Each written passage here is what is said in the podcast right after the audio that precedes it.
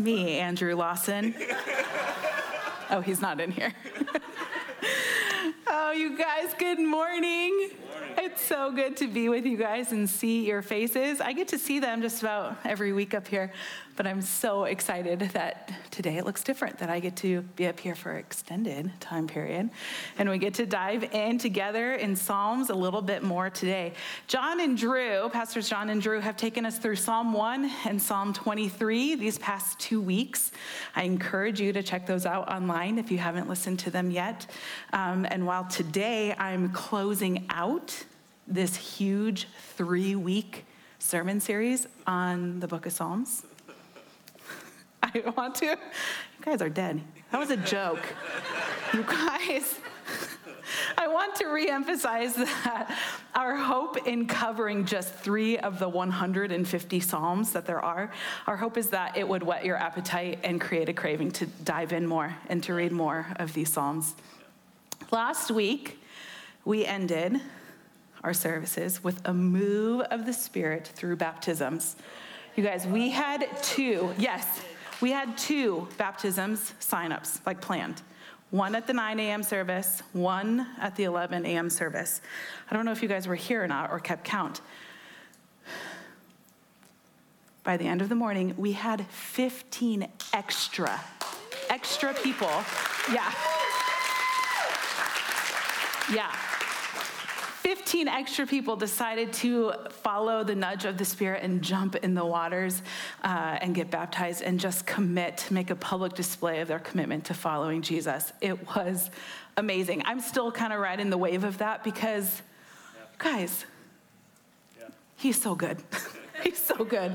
Um, and I find it wildly ordained by the Lord for us to come off of last week celebrating all of that, and then today land in eight verses that make up Psalm 138. And let me explain to you why I think it's wildly ordained. Like Drew said last week, the scripture that we preach on a Sunday morning that we look into is typically picked out eight to nine months in advance. Okay? So, eight or nine months ago, this Psalm 138 was picked for today. The Lord is so gracious because he knew exactly what was going to happen last week, right? And then he placed our first time gathering corporately together again since then. He placed us and asked us to intentionally look at a prayer of thanksgiving and praise. Amazing. So go ahead and turn in your Bibles or phones to Psalm 138. It's a psalm written by David. It's entitled A Prayer of Thanksgiving and Praise. And I want to look at these two words, thanksgiving and praise, just for a brief moment. Uh, they're two words that we find often in Scripture, and they uh, come under the umbrella of adoration. Okay, adoration is just a fancy word to explain our natural instinct or a natural impulse to want to praise or magnify or honor God okay? And when we have these impulses, they either usually revolve around remembering what the Lord has done or what he has given us. That's Thanksgiving, right? Or our impulses revolve around remembering and thanking the Lord for who he is. That's praise. What he's done for us, who he is. Thanksgiving, praise. And while these two ideas, thanksgiving and praise, there is a distinction between them. I wanted to help you understand that today. Oftentimes in the Bible, they are packed right on top of each other and interchangeable, just like it is today in today's scripture. It's no different. So, David has three stanzas in this specific psalm of praise. Uh, one stanza is looking back, thanking God for what he has done for him. And then the last two stanzas of this psalm are looking forward and um, thanking the Lord for what he is going to do. So today we're going to read all three stanzas, it's eight verses total. Um, we're going to read those of David's prayer. For each stanza that we read, we're going to look at what's going on, observe David's response to uh, the Lord, and then we're going to ask ourselves a reflective question to ponder on. Sound good? Okay, let's pray before we dive in. Father, thank you for being present with us each day. Thank you for being present with us today. As we read and dig into Psalm 138, Spirit, would you stir in us? Would you mold our hearts into a posture of humbly bowing before you and giving you thanks and praise? Amen. All right, so let's read the first stanza of 138 verses 1 through 3. They're going to be behind me. I give you thanks, O Lord, with my whole heart. Before the gods, I sing your praise. I bow down toward your holy temple and give thanks to your name for your steadfast love and your faithfulness. For you have exalted your name and your word above everything. On the day I called, you answered me. You increased my strength of soul. In just these three short verses, we see David responding in adoration to his Lord for the things that he has done for him in his past. He recalls the Lord answering him on the day that he called, and he thanks the Lord for increasing his soul's strength. Now, we don't know the specific of what triggered this exact response from David, but it was most likely just another random day when he was nudged and he remembers what God did for him and he responded in thanks. He remembers who God is and what he has done for him in his life. And this way of remembering and responding to his God, it was etched on his heart. It was engraved in who David was. It was a practice that he participated in often. In fact, when David was king, one of the first things that David did was appoint certain people to watch over the Ark of the Covenant with one instruction. This is the instruction he gave them. This is from First Chronicles. This is what it says. He appointed certain of the Levites as minister before the ark of the Lord to invoke, to thank, and to praise the Lord, the God of Israel. Responding to God in praise was a practice that not only he participated in, but he commissioned for all the people to participate in. In fact, if we kept reading in this text in First Chronicles, we would see that right after this charge, he actually gives an example of what a prayer of thanksgiving looks like. And it's in this exact prayer that we find the oh so famous phrase that we love to say Oh, give thanks to the Lord, for he is good. His love endures forever. One thing David doesn't lack is always responding to God's faithfulness and goodness according, or um, sorry, faithfulness and goodness by giving um, adoration to his Father. It's littered in his writing, it is everywhere in David's writing. Give thanks to the Lord, for he is good. Give thanks to the Lord, make known his deeds. Sing to him, sing praises to him. Tell of all his wonderful works. I will give thanks to the Lord with my whole heart. I will give thanks to you forever. These are just a few. It took me like two minutes to find these. They are everywhere in his writing. So, my observation of David, considering these first three verses that we read in Psalm 138 and remembering what the Lord has done for him, is this David responds generously in praise to God. He doesn't wait or calculate time that he shares. He doesn't wait or calculate the place in which he shares it and he doesn't gauge his audience before sharing his praise to God for the ways in which he has worked. He goes beyond his conscious thought and speaks praise to the Lord any chance he gets. Now, how many golfers do we have in the room? Can yes. raise your hand? Yeah, one. one? Come on. We're okay, two, three. Okay. Drew and my husband are laughing because those who know me know that I know nothing about golf. And I'd like to keep it that way. but I am married to an avid golfer. I mean, he plays whenever he can. Played in a tournament yesterday. He teaches our sons. Takes that. They, he takes them out any ch- chance that he gets. You guys, we even have to watch golf on Sunday afternoon on the TV. We do. Oh, that's when I go night night. Um, oh, and what I have picked up from watching these golfers on our TV is that when they swing, I'm sorry, when they swing, yeah. it is the most fluid and confident yeah. movement. They have practiced so much. They've practiced that swing so much without the ball in front of them that when they actually do have the golf ball in front of them and they hit it, it is no different from when they were practicing. Their swing is so fluid and so confident. So, responding to what God has done for us, much like David, it's a practiced response. Just like those golfers who practice, the more we practice praise, the more familiar and instinctive it will be for us. So, from looking at David's generous response of praise and his practice of it, I want to offer this reflective question for us today Am I generously praising God for his faithfulness to me? How quick am I to give thanks to God? How natural is it to recount his goodness?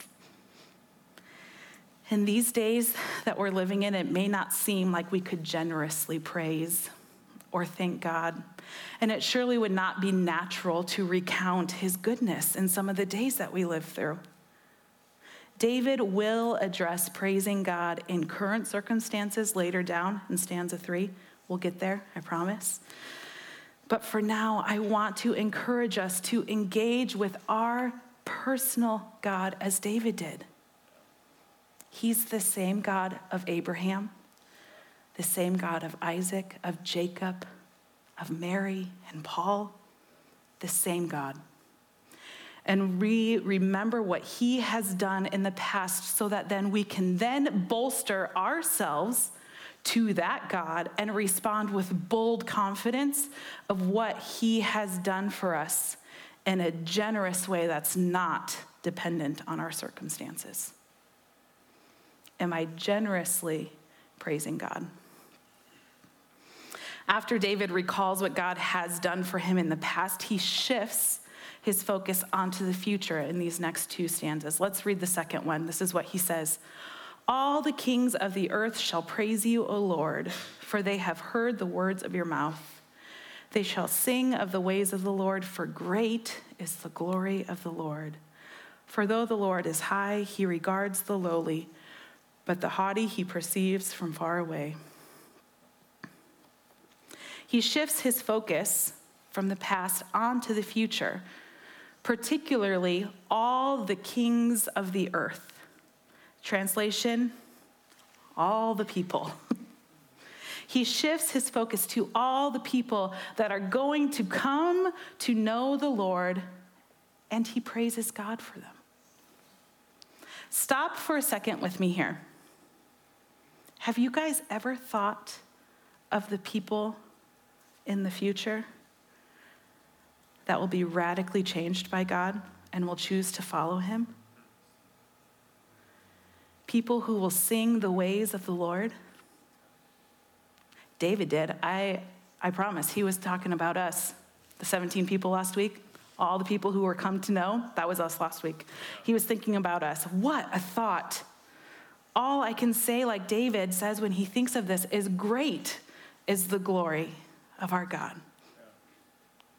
There are going to be generations after us that will come to know the Lord.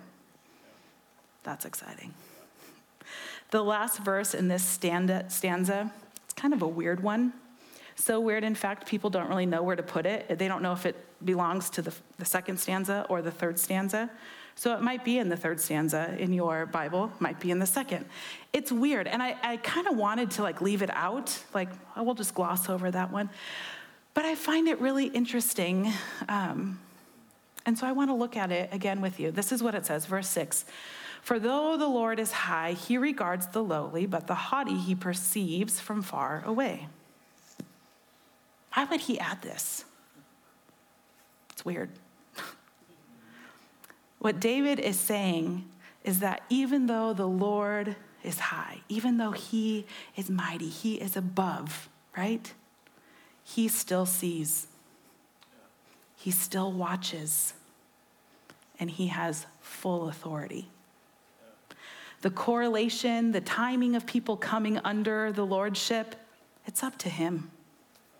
The control of people, the circumstances, and salvation of others, it's not up to us. The Lord is high, He is watching, and His glory is revealed in His time. When David thinks and responds to how God will work in the future by praising Him, David responds wisely in praising God. He realizes that while he can rejoice and praise the Lord for all the people that will come to know him, it is not in David's time nor plan that it will come to fruition. There is wisdom, my friends, in submitting to the Lord's plan and will. Now, I don't know about you, but when I get in a tight ball of control or wanting to manipulate certain circumstances, even if it's for the good of God, I can get that way sometimes. Um, but it actually isn't in the will of God to happen. And I'm like, okay, it's gonna go like this for your name, Lord. And he's like, oh, no, it's not. You guys, it never ends well when I think that I can manipulate or control those situations. It never ends well. But when I can perceive that it's on me, that this is a thought of mine, I can loosen my grip a little bit, right? I can hand it to the Lord and He can do what He wants in His timing. When I do that, I always have been given a sense of peace and calmness that can turn into praising God for His timing. And so, my reflective question for us over these verses is this Am I wisely praising God for His plan and timing? Ecclesiastes 3 11 through 15 says this He has made everything suitable for its time. Moreover, he has put a sense of the past and future into their minds, yet they cannot find out what God has done from them from, from the beginning to the end. I know that whatever God does endures forever. Nothing can be added to it or anything taken from it. God has done this so that all should stand in awe before him. That which is already has been, that which is to be already is, and God seeks out what has gone by. Friends, when we submit to God's plan and respond with a calm heart of praise for what He, not us, what He is going to do in the life of others, it not only is wise, but the Spirit will gift you peace that is not of this world. Am I wisely praising the Lord? We're going to move to the last stanza of David's prayer, the last two verses. This is what he says in verse 7 and 8 Though I walk in the midst of trouble, you preserve me against the wrath of my enemies. You stretch out your hand, and your right hand delivers me. The Lord will fulfill his purpose for me. Your steadfast love, O Lord, endures forever. Do not forsake the work of your hands. In these last two verses, we see David currently walking through hard times. He's in the midst of trouble. He's walking, he's feeling the wrath of his enemies.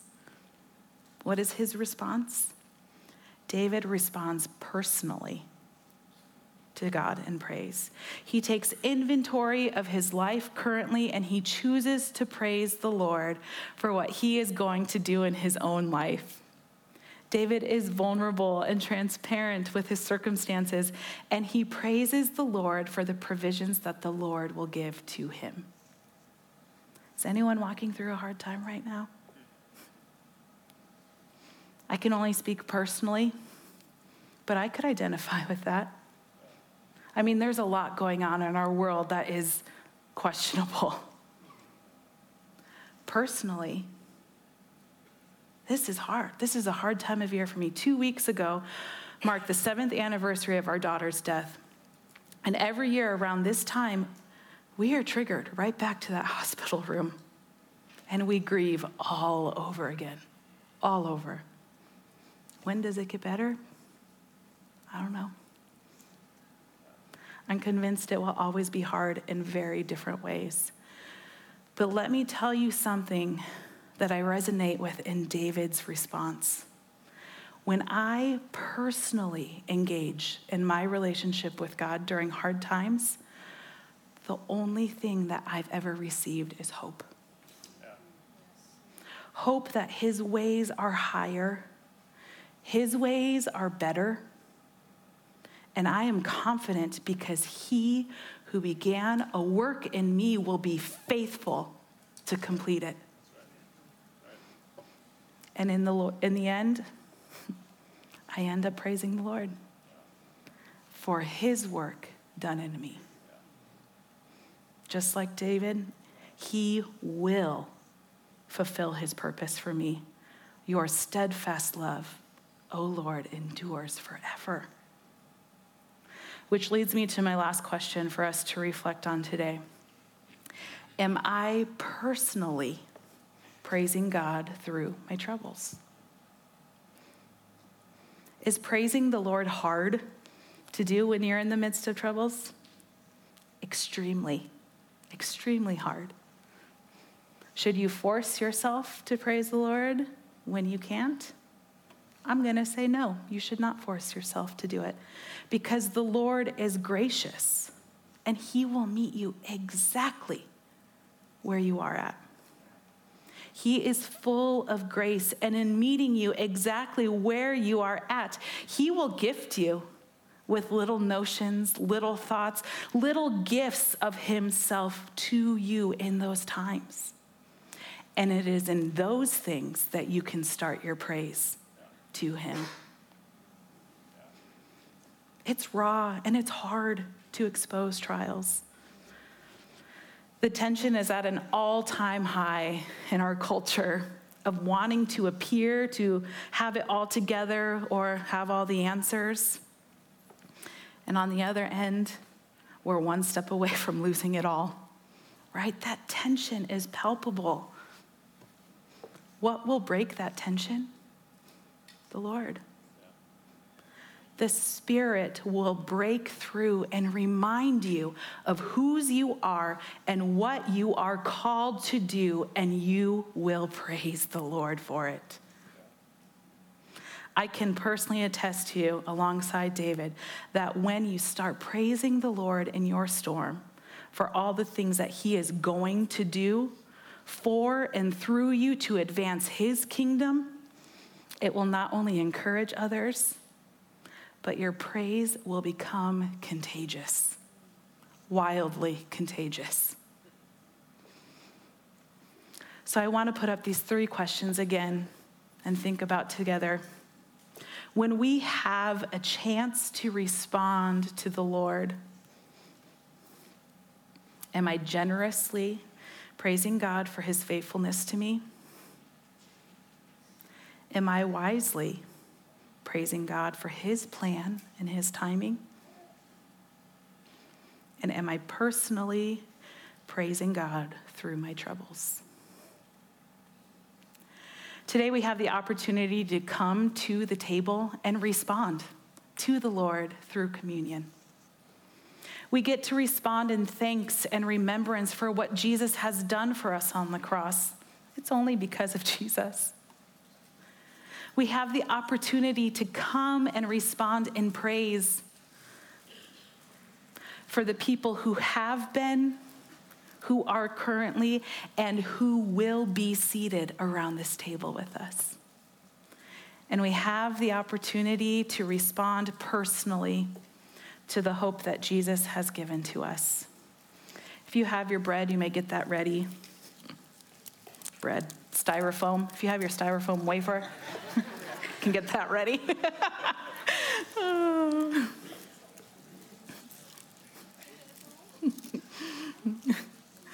On the night when Jesus was betrayed, he took a loaf of bread, and when he had given thanks, he broke it and he said, This is my body that is broken for you. Do this in remembrance of me.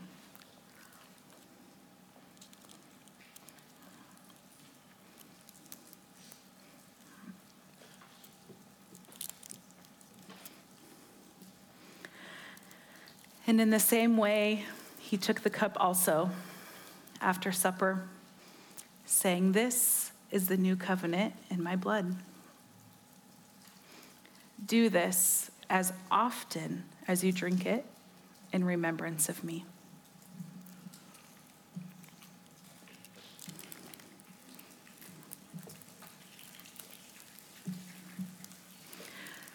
For as often as you eat this bread and drink the cup, you proclaim the Lord's death until he comes. Would you guys pray with me?